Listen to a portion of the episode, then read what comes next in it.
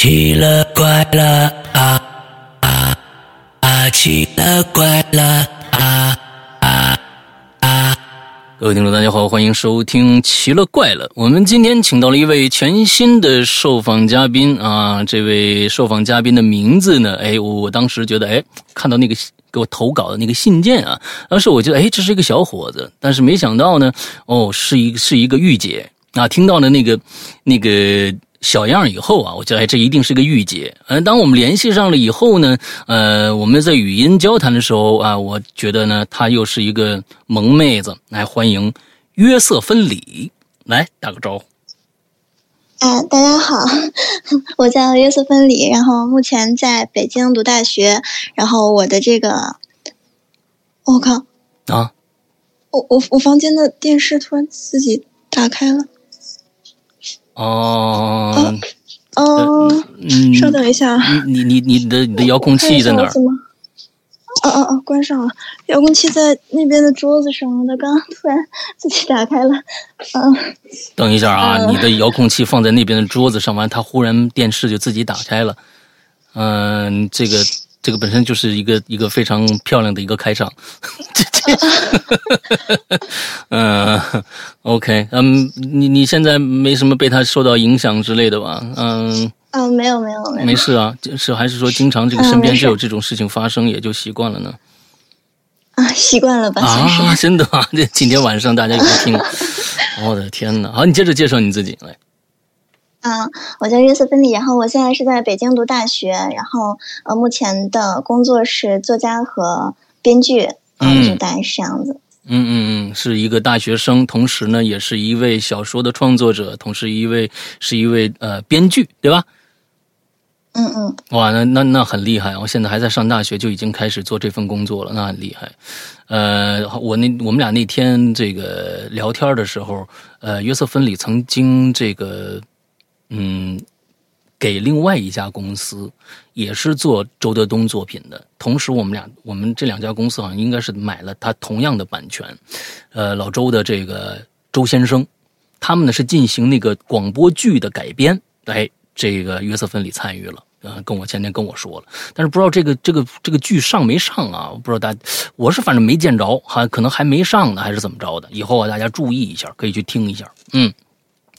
那今天，呃，我知道你现在在上海，对吧？是的。啊，前一段时间去上海看病，结果就给关到那儿了。是这样的。哎呦，我的天哪！我最近透过你的呃朋友圈也看到了很多的无奈啊，你你自己的一些心中的郁闷。那你现在是在酒店里住着，还是在在医院呢？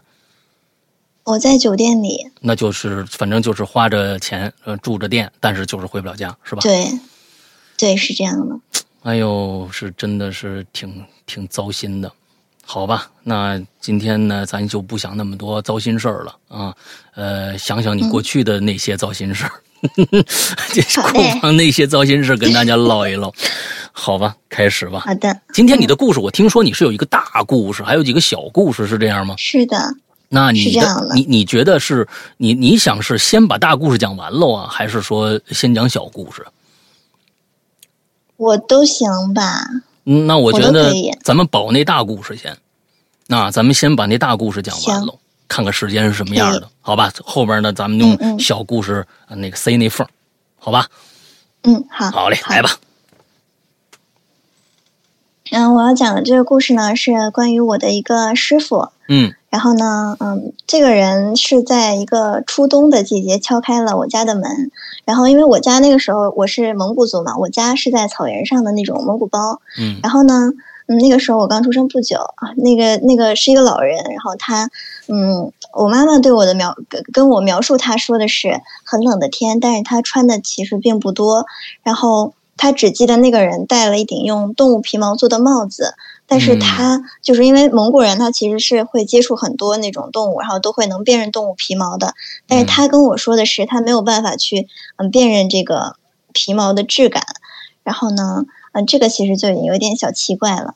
然后那个时候呢，我的爷爷奶奶和父母就一一开始就会先入为主的以为说这是一个可能过路人要来讨杯热茶喝嘛。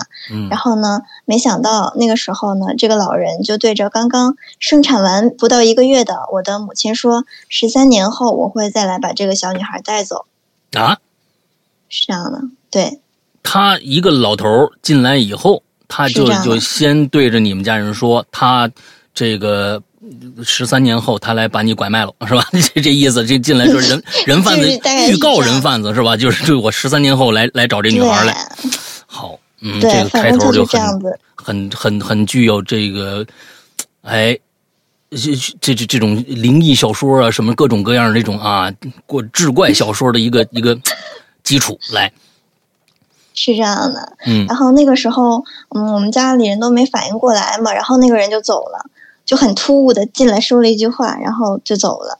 然后，嗯嗯，我妈妈肯定就是觉得说这人很奇怪呀，肯定就不能就把孩子给他什么的。嗯，然后就是在我十十三年的时候，那那年的暑假，嗯，他没有，就是本来我暑假是要回草原上去的，但是就他那时候就没想让我回去。你你是蒙古人是吗？嗯是这样的，啊，内内蒙古的，完了之后从小是在嗯草原上长大的是吗？嗯，哎呦，那真好啊！你这个对于城市人来说，这是一种向往，蓝天白云的。哎，你接着说，嗯嗯嗯，然后那个时候我的爷爷是去世了，但是就嗯奶奶还在，但奶奶生了一场重病，然后我爸跟我妈呢就那天讨论了一下，然后我爸爸抽了一晚上的烟，就告诉我妈说有些东西可能是逃不掉的，就是这个可能我还是得回去一下，如果那个人有很大的就是神通的话。把孩子交出去，说不定是一个好事儿。但如果嗯是一个江湖骗子的话，就也没有必要因为这个事情去耽误祭祭水，因为我们有一些就是祭祀的传统嘛，哦，是这样。嗯，然后嗯是这样的，然后嗯当时因为有人跟我说，跟我爸说是可能是奶奶不小心冲撞了这个水神，然后嗯就是要去祭一下那个那那个水。然后暑假回去之后呢，我们就准备好那个什么肉啊、酒啊这些东西去祭这个水神。然后仪式结束之后呢，就看到一转头，我一转头就看到一个人站在我们身后很远的地方看着我们，嗯，就是那个老人。但那个时候我其实不知道是他，但是我我爸妈认出来了，就是那个老人。真来了，对，就站在后面，牵着一匹马站在后面看着我们。嗯嗯对，然后那年我是上初中，应该是初一的时候，嗯然后我爸妈就最后还是让我让老人把我带走了，因为觉得他很很厉害嘛，可能我也不知道是怎么想的，反正就是是是带走了。那这一点上来说，我其实是有点糊涂的，就是说。啊，我虽然没有为人父母啊，但是呢，我也不会对另外一个这样的一个奇怪的老头有这么高的一个信任程度，因为呃除非当时当时他跟你爸你妈还说什么其他的事，你你之后有没有了解过他们为啥当就是十三岁的时候就把你交出去了？这这事儿我是觉得挺神奇的。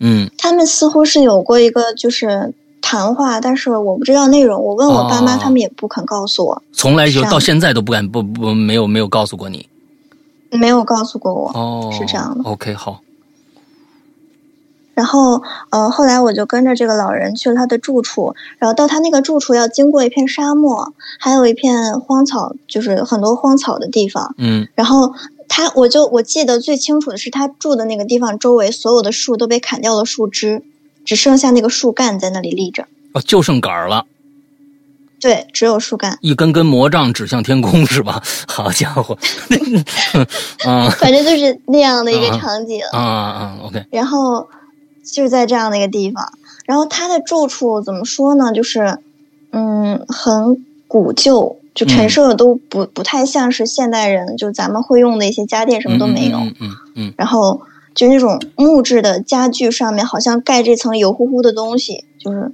嗯就是嗯，就你能很明显的感到有一种油脂的感觉，年代很久但是，其实摸上去，就摸上去其实什么都没有，就那种感觉。包了浆了，就是意思是是这意思吗啊啊啊，可能是吧，就是看起来油乎乎的。？OK，刚才我有一个问题，嗯这之之间啊，他把你带走了之后呢，到达他那个地方大概用了多长时间？是坐什么车去的？你还有印象吗？啊，这个我后面会说。OK OK，好好好。嗯嗯嗯，然后嗯，继续说他住的这个地方。嗯这个地方是没有没有电话的，是一个很大的平房。嗯，住进去之后大概三个月的时间，嗯，神奇的事情是我走了之后，我奶奶的病就好了。啊，嗯，是这样的。所以当时说是可能得罪了什么东西，还做那个水水水节是吧？你们说刚才说的那就个忌水嘛。祭水，完了之后，其实他把你带走了，倒解了你奶奶那边一个难。是这样，哎，嗯嗯嗯也不能这么说，或者说我奶奶的这个难可能就是她造成的，是她为了把我带走，所以造出来一个这样的难。啊，OK。所以，那么在当时把你带走的时候，是否用这个条件做交换条件呢？你现在能肯定吗？我不知道，不知道啊。我觉得应该应该是是会有这方面的一些原因。OK，好，嗯，然后我当时就嗯很奇怪，为什么我父母都不联系我什么的。嗯我后来问的时候，我妈就被我问急了，就跟我说，反正她有办法联系我们。然后我怎么问她都不肯再告诉我更多细节了。，OK，然后我，但是我问我爸的时候，他用了一个很奇怪的句子，他说这一切都是长生天的旨意，是用蒙语跟我说的。哇，长生天的旨意，这这不是是就是蒙古族那边的神的一个称号，对吧嗯嗯，？OK，好，是这样的。然后，嗯，继续说我师傅吧。嗯，他跟我说他不算是汉人，也不算是蒙古人，因为我问他是什么民族，然后他就指着远处的那些山，然后跟我说他从那个地方来。远处的山那边来，对嗯我也没有到现在也没有很明白是什么意思。嗯然后，嗯，他告诉我他是受到了某种征兆，然后身上的本领都是源源于一个，呃，嗯，就是，嗯，这个怎么说比较清楚呢？就是他类似于一个人的后人，但也不完全是因为没有血缘关系，但是他却继承了那个人的一些意志，或者说本领，或者说大这样的东西。呃，那是就是嫡传弟子这样的是是更贴切，还是说他就是一个后代？嗯，嗯，哪个更贴切一些弟子更贴切吧，因为他没有血缘关系。？OK 是 OK，就像突然觉醒了某种就是东西，然后突然就拥有了这样的本领那种感觉。啊，所以说他的师傅并不是那种就是说言传身教的，而是在远古的一个神，比如说就是什么什么下凡了，是这个意思吗？啊，不是神，是一个人，是一个古代的真实存在的一个人。哦，完了之后他变成了现世的这个人的感觉，就是他的所有的本领意志全部在他的身上对，但他清楚的知道他自己是自己，就是他又啊，没有承接那个人的意识，但是他又就是嗯，就相当于像个信使一样，像在替那个人办事一样这样的一个状态。我明白了。嗯嗯嗯嗯，你接着说。然后呢，他精通很多东西，然后也传授了我很多东西。嗯，我觉得就是类似于可以描述成奇门遁甲和窥天算术这样的一种呃描述，但其实就是不尽然。嗯嗯嗯，然后他还教我养，嗯，您说，所以在这三个月里边，嗯，他就是一直在教你这些。是的，呃，那那那，我不知道能不能问啊，也你能不能说啊？就是说他整个的授课的过程，就是说两个人对坐完了之后，他来跟你说一些呃奥义之类的呃东西，还是怎样？他他是一个怎么样一个一个过程呢？我不知道能不能问，也不知道能不能说。对就是他会跟我说一些，就比如说就是像理论知识一样的东西，然后嗯让我自己去实践。然后呢，就是我觉得他说的还是理论比较多，我也没怎么实践过。对，因为可能那些东西不太好实践。啊，是是是是是，对嗯。，OK，明白了。那你接着讲，嗯嗯，他还教过我养耗子，就是很大的耗子，养就是，有一个碗那么大，哇，对，特别大。嗯。就它不像，好像不是正常的，好像是变异的耗子一样，就很大。哦是那种的。对，然后他还教我听声辨位，就是我的耳朵特别好，就是他当时训练出来的。嗯嗯嗯，但是这些东西我都不知道有什么用啊，他就告诉我这种就是我学的这些东西能派上大用场，甚至能救我的命。嗯，所以我想问一下，如果现在其实其他的我们可能太理论的东西我们也不能接受，但是，嗯，听声辨位，呃，你比如说你举一个例子，这个可能跟普通人会比普通人强一些，在哪里？比如说，呃，那个能力。嗯，就比如说，有什么例子？就是我能听到很远很远的地方的东西。啊，就是有点顺风耳，在我自己范围内，对对是，就是耳朵有点灵，而且就我可以隔着，就是怎么说，嗯，比如说，嗯，就像录音用的那种隔音的那种墙啊，我把耳朵贴上去，我能听到那种声音，但别人基本都听不到那种。吸音墙，吸音墙完了之后，你是可以听到墙那边的声音的，是，OK。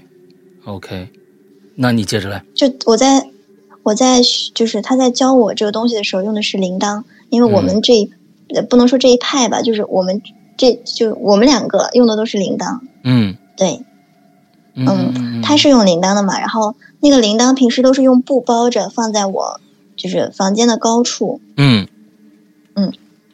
有的时候，嗯，会有人请他办事的时候，他就会拿着铃铛出去。但是我我其实并不知道那些是怎么找过来的，因为这个地方非常难找，就是因为要又要经过沙漠，然后又要经过那种野草丛生的荒野那种感觉。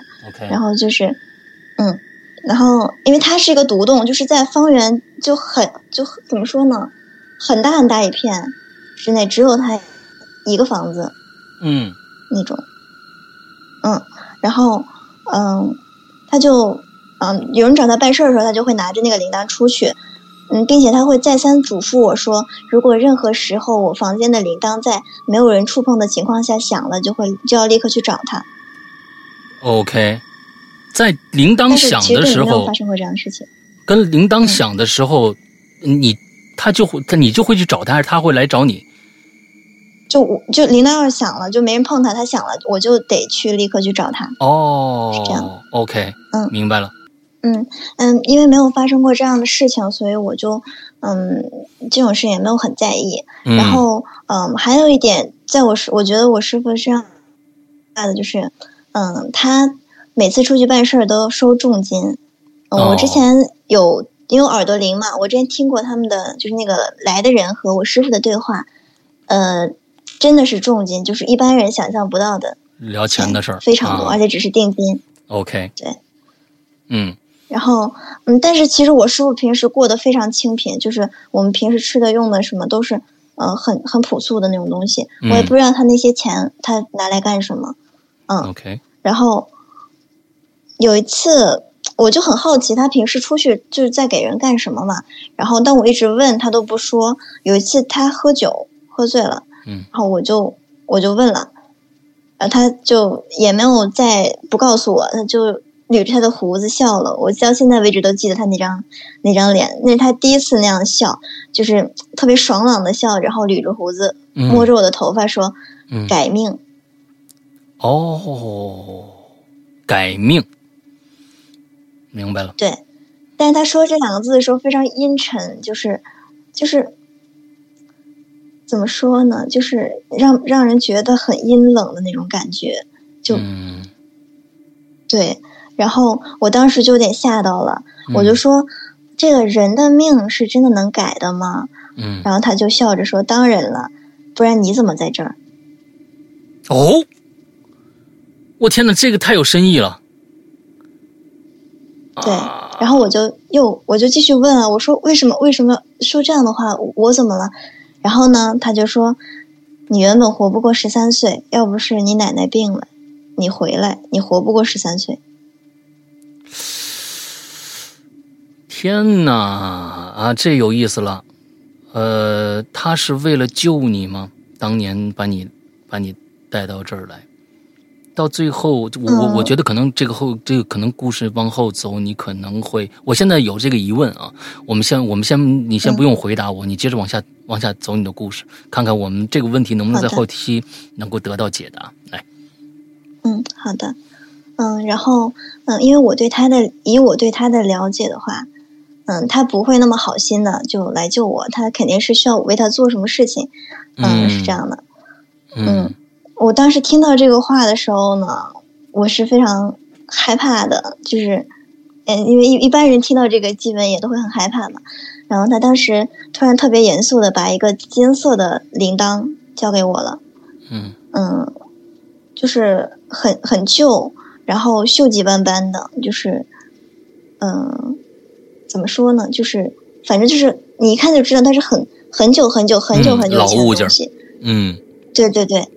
然后，嗯，他告诉我说，带走一点这里的土，然后装到袋子里，用他给的红布包包上，在最下面一层垫上奶奶曾经用过的哈达，然后把铃铛竖着放在最上面，然后又给了我一个一串珠子，就是有点像佛珠，但不是，嗯，就是我也不知道那是什么石头还是木，就就是一个那样的珠子一串，嗯。嗯嗯嗯，OK，是这样的，嗯，然后他他。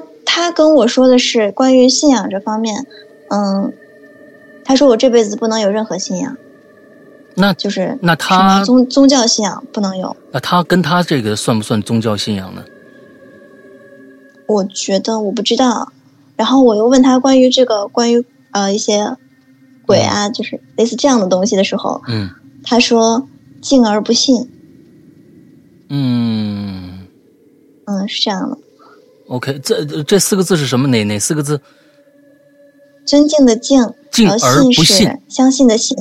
哦，就是跟我们其实我们节目一直秉承的这个是一样的，就是说你必须要去尊敬他，但是信，我觉得在我没有看到真凭实据的时候，我持一个保留态度。他是这个意思吗？我觉得应该是这样的意思。就是你对对鬼神一定要保保留最大的敬意，但是呢，你可以不信他，但是你必须要尊敬他。对，OK，我觉得是一种尊敬一切你未知的东西。嗯，是的，嗯，这一种态度。嗯，OK，好。嗯，是的。然后就是，嗯，不知道是不是因为这个原因，我小时候去佛寺或者道观，脑袋都会剧痛，甚至会晕过去。哦。OK，嗯，道观可能好一点，但寺庙是完全不能靠近。就是你在里面待着，我就绝对会晕过去。我已经在晕过几次了，然后在就北京的雍和宫里面，我也晕倒过一次，是这样的。啊，所以，嗯，我们接着往下听。这所以刚才他给你铃铛啊，告诉你这些话呀，都是在这三个月的这个相当于研习班里边，最后跟你说的是吗？嗯。是的，OK，好，嗯，接着来，嗯，然后，嗯，就是刚刚他给了我那些东西嘛，他就让我，就是最后把那个佛珠挂在那个铃铛上就可以了，嗯，我并不知道他为什么跟我说这些，但是第二天他就已经把把东西就是给我准备全了，就让我走了，嗯，对，我就让我一直往东走，然后我就听他的话。没多久就到了家，但是我记得很清楚，我从家跟着他，就是回到住处，回到他的住处，就是起码也至少花了一个小时，很远。你当时是步行还是怎样？当时去的时候，回家是走路，去的时候是骑马。哦，骑马。嗯嗯嗯，那其实这么说来，我其实感觉，嗯。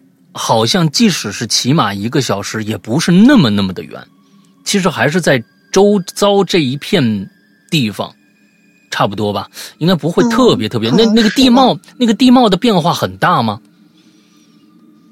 嗯，地貌的变化，我感觉地貌其实还好，不是很大，不是很就没有很很险峻的那种地貌。嗯嗯嗯嗯。那也就是说，其实确实是在家的附近，但是没那么近，没有想象中的那么近。刚往东走，但我走路去走了，走走多长时间？十几分钟吧，十几分钟就到家了，十十几分，对对。哎，这这这点上来说啊，比如说我我这么这么这么，我在我的脑脑海中去想象这件事情，呃，比如说是在嗯内蒙古大草原上之后呢，我觉得在大草原上应该是视野极其开阔的。那么，其实，在大草原上，你目力所及之地，你要走过去的话，你你不花个半天的时间、一天的时间，你说不定走不到。那么十几分钟的路程，你在那个他住了三个月的地方。你周围看不到你自己的家吗？看不到。所以往东走，这个家是渐渐就出现了呢，还是怎么？当时当到到底是一个什么样的一个一个情景呢？因为那个时候已经是很多年前的事情了，我就记得我回去的路和我来时的路完全不一样了。哎，我估计他或许不是一个方向啊，他可能是怕你怕你走自己走丢了回去？专门是给你造了这么一个障眼法之类的东西，让你觉得离家其实挺远的，你也不敢自己走了。嗯，不知道，我不知道。嗯，对，真的真的好神奇的事情哦。嗯，对。然后，嗯，我那那个时候回家了嘛，回家到家的时候已经是春天了，第二年的春天。啊。嗯。然后后来我就跟我爸妈回家了。嗯，按照我师傅的指示，把那些东西就在我床床头柜那边摆好。嗯，但是我以为我能高枕无忧，结果我错了。嗯，真的是，这故事这事情才刚刚开始。从高二那年，我就是得了很严重的精神疾病。哦，嗯，我会在不知情的情况下，就我自己完全不知道的情况下，大哭大笑，然后特别易怒，会说一些很奇怪的话，像就像就。就像发疯一样，我妈给我拍过视频，我后来看的时候都觉得，就是已经不像一个正常人了，就在那里就是大哭大笑，然后满地乱滚那种。哎呦！对，然后在这期间，我两次跳楼都就被救下来了嘛，身上全都是各种各样的疤，到现在为止都有。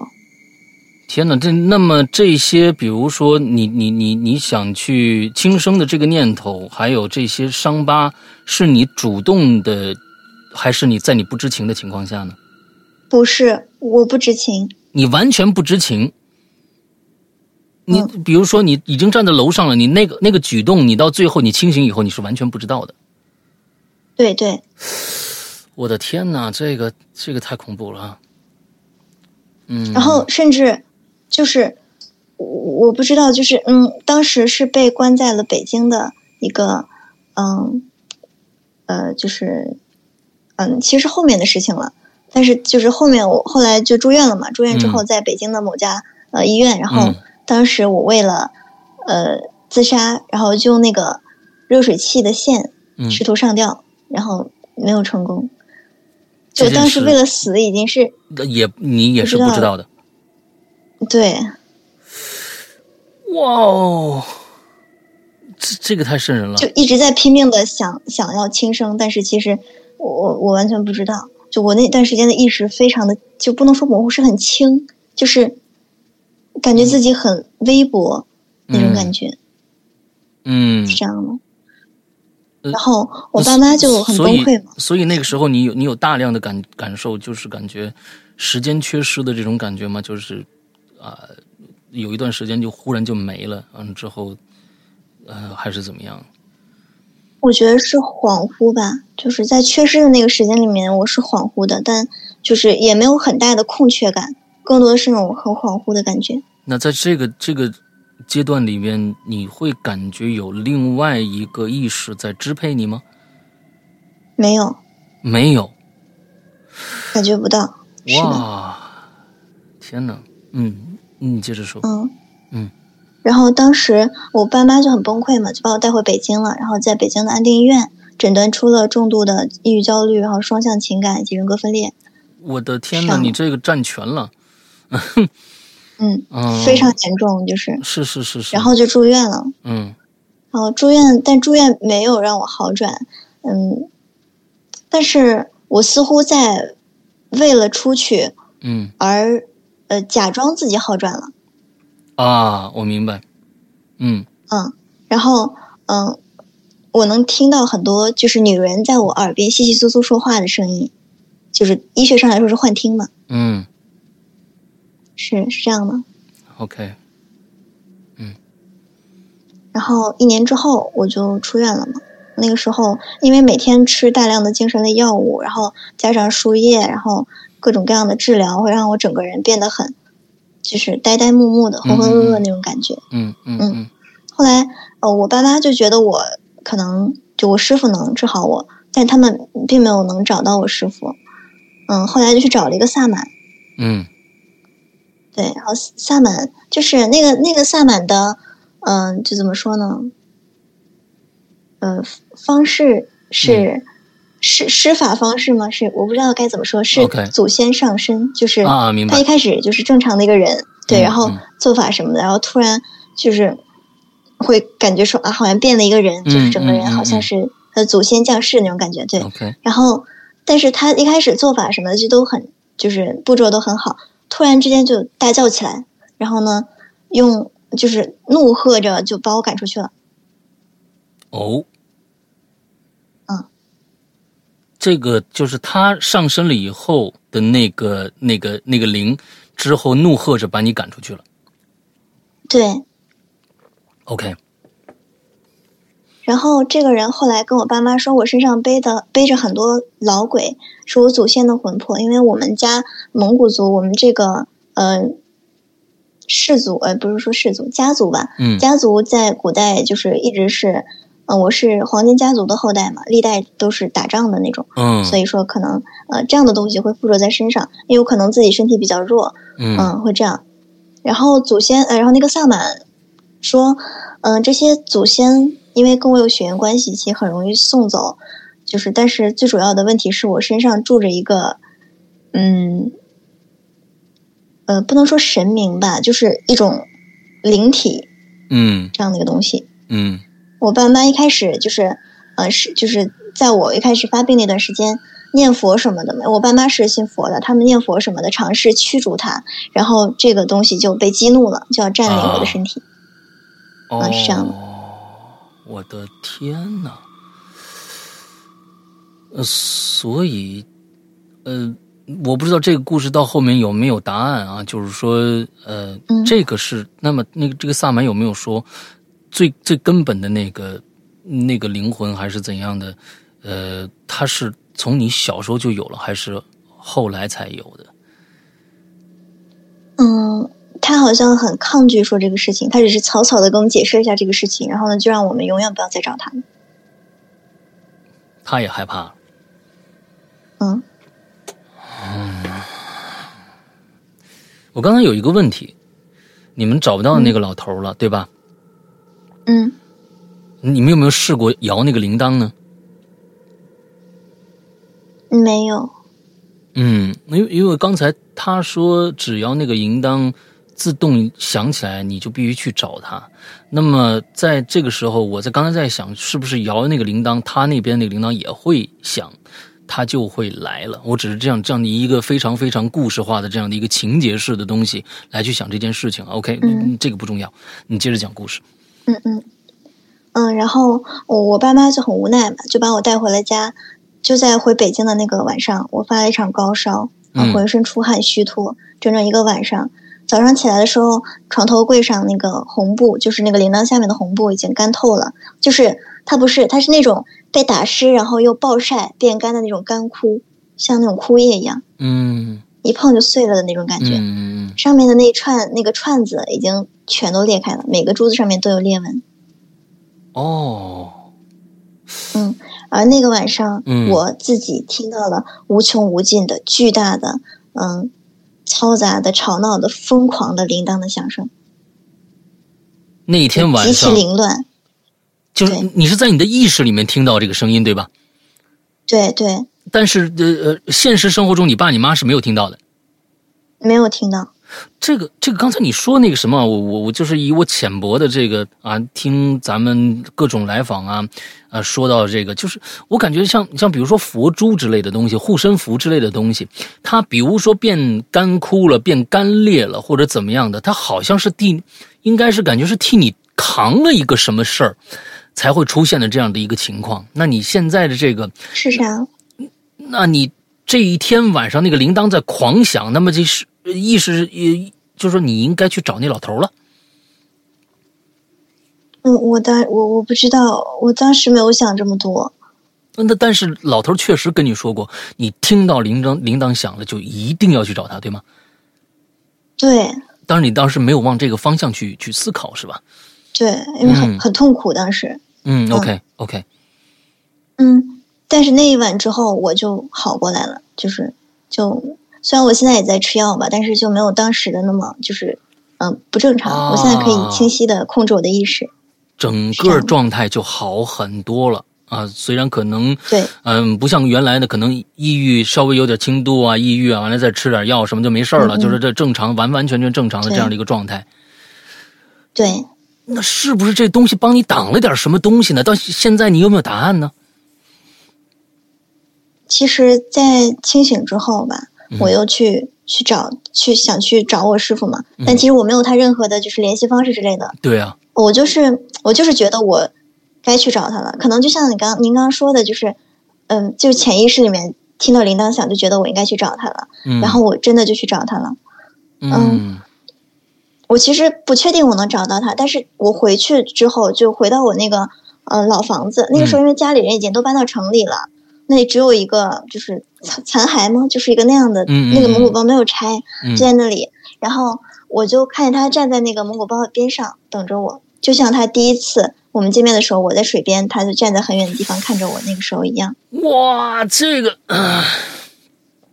我天哪，我后后背一一阵发凉，就是我我不知道啊，我我我不知道，那呃，因为其实从你描述的你师傅的整个的形象来看，我不知道他是他是黑的还是白的，嗯。他是黑的，所以我就感觉到，他感觉好像更像黑的那一面。嗯，之后他他又在那边等着你，我之后我背后一一阵发凉的感觉。嗯，OK，是的，嗯嗯，我去找他那年我十八岁，然后他告诉我说，这是我最后一次见到他。他告诉我他再也帮不了我了。嗯嗯。然后我就问他说：“我能不能把你这些事情说出去？”他说：“可以，但这辈子就我们两个再也不会见面了。”我说：“如果那我不说出去呢？”然后他笑着跟我说：“缘分尽了，就此就就一拍两散吧。”嗯，呃，我这边其实我这边有有一些搞不懂的。搞不懂的地方，呃，那我唯一搞不懂的地方，其实就是师傅的用意是什么？他是在救你，还是在用你？这一点我没有搞清楚。嗯，可能你自己是不是也？嗯，他是你是不是可能你自己都不是特别特别的清楚？就是他在你刚刚生下来的时候，在十三岁，说十三岁教了你三个月之后就又销声匿迹了。之后到十八岁的时候，在你病情，呃，一个一个急转直直下的这样的一个一一个一个一个状态的时候，你先是病得很重，之后呢，因为铃铛响了，你一下好像就就好了，还是怎样的？完了之后你再去找他的时候，按说这个地方这个时候你应该去找他，应该。接下来有一些事情还会发生，结果他说：“嗯，咱俩就就就就这么着了。”那他的用意是什么呢？我我这个我其实没有搞搞明白。我我不知道他是怎么想的，但他绝对不是一个好人。OK，那么就是传统道德意义上的，他肯定不是。那你你说他不是好人，那是因为？是你听过他跟别人的交易，还有他所谓的改命的这种做法吗？你去判断的他应该不是一个好人吗？还是有其他的一些一些事情？还是他给你整体的感觉？就关于改命这件事情，他喝醉之后跟我，他只喝醉过那一次，嗯然后就在那一次跟我讲过关于一些他给别人改命的事情。嗯嗯呃，这个不太方便细说，但是不用说。我在那天之后。嗯，我那天之后知道，竟然人真的可以逆天改命，但是付出的代价远远不是常人能想象的。OK OK，但是就是为什么即使这样也有人来找他呢？因为付出代价的人不是那个来改命的人，是别的人。所以就是损人利己的事儿。对，嗯嗯，这个其实我听过。嗯，我认识的一个朋友就去做过这件事儿。啊，听说呃，也是他那个是个上身上身的大仙，就跟你开始说那个萨满一样。啊，上身的大仙，他去干了这件事儿，回来就跟我说，他也是改命。那但是我是觉得他们那边花的钱倒不是很多，嗯，不过我听完了他他所说的这个东西，我说我打死也不会干这件事儿，因为他去就跟你说的一样，你只要给足了钱，给足给足了盘缠，嗯，他可以把别人的好运移到你的身上。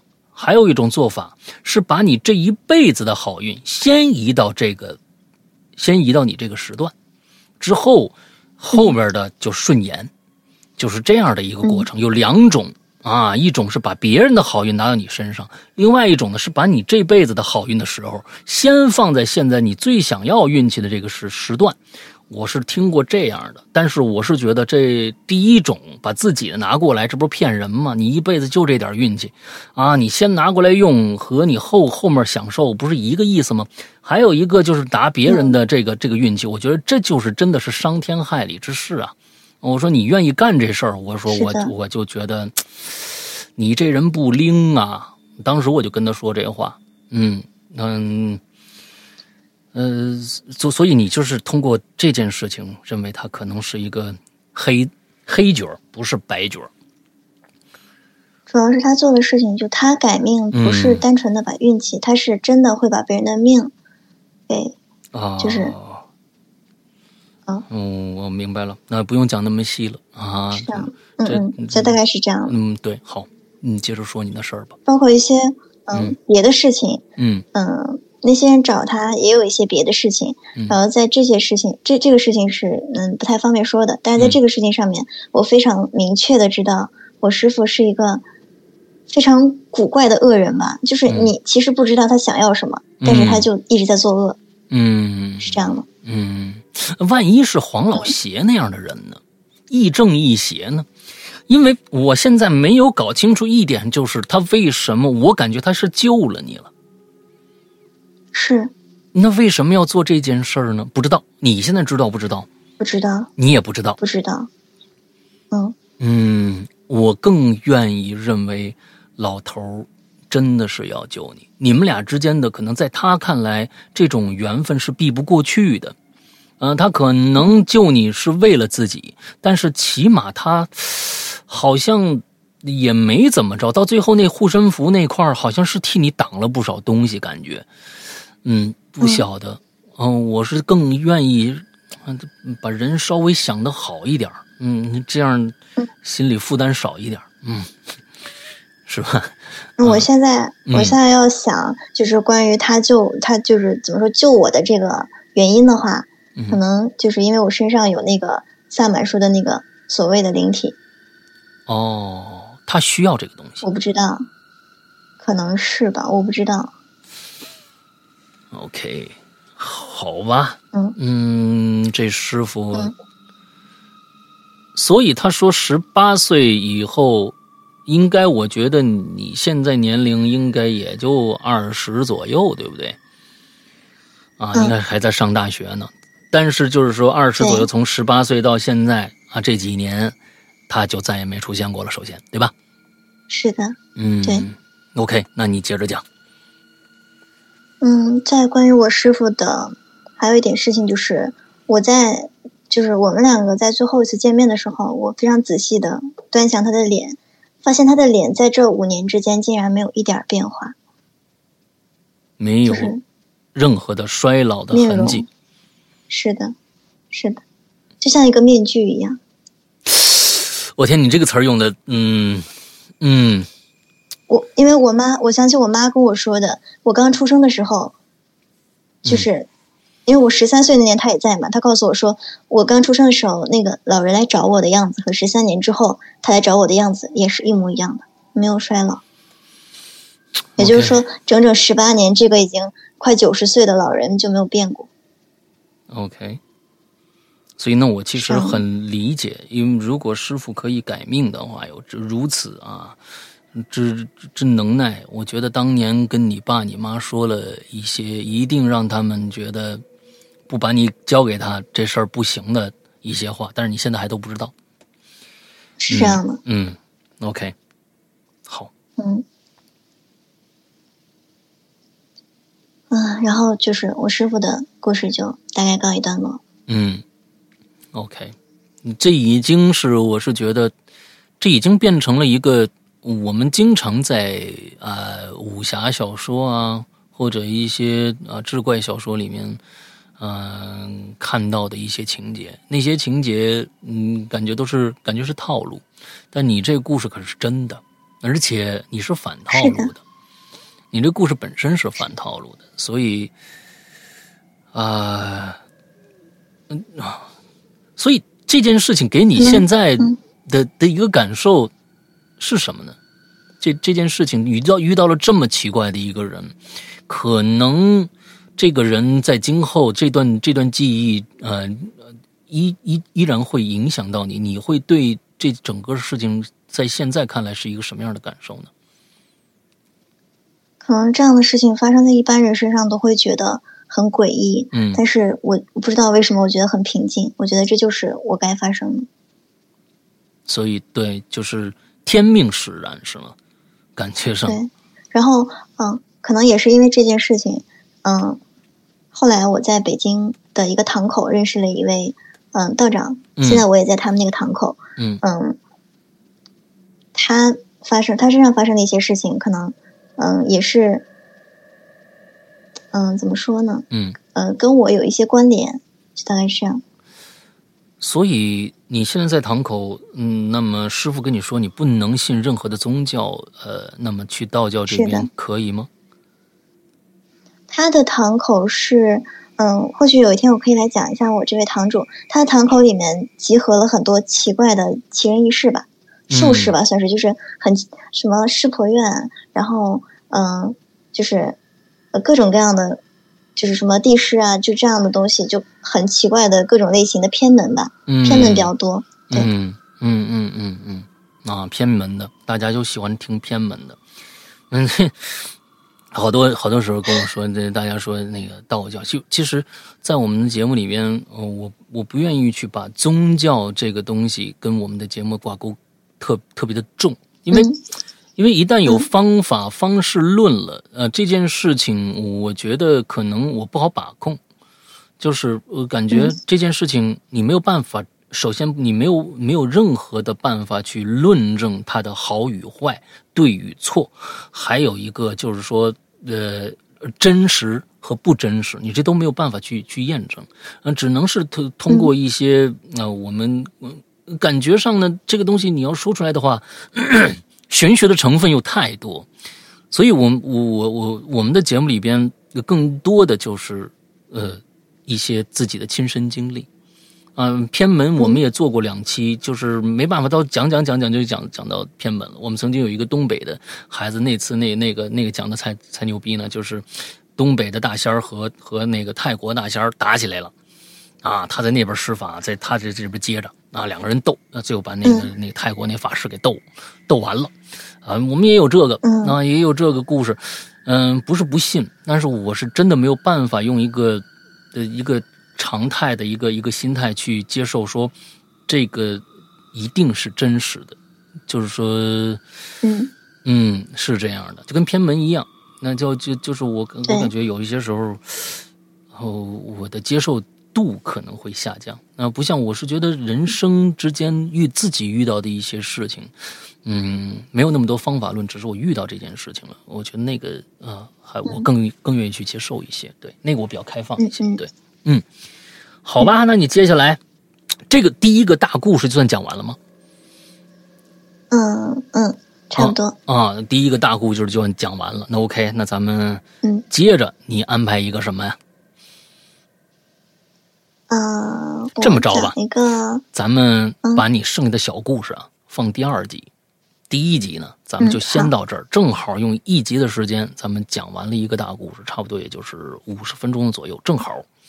那呃，听这个录播的朋友，那就下个星期同一个时间继续来咱们的节目里边收听，咱们呃约瑟芬里啊，来给咱们讲他那些剩下的小故事。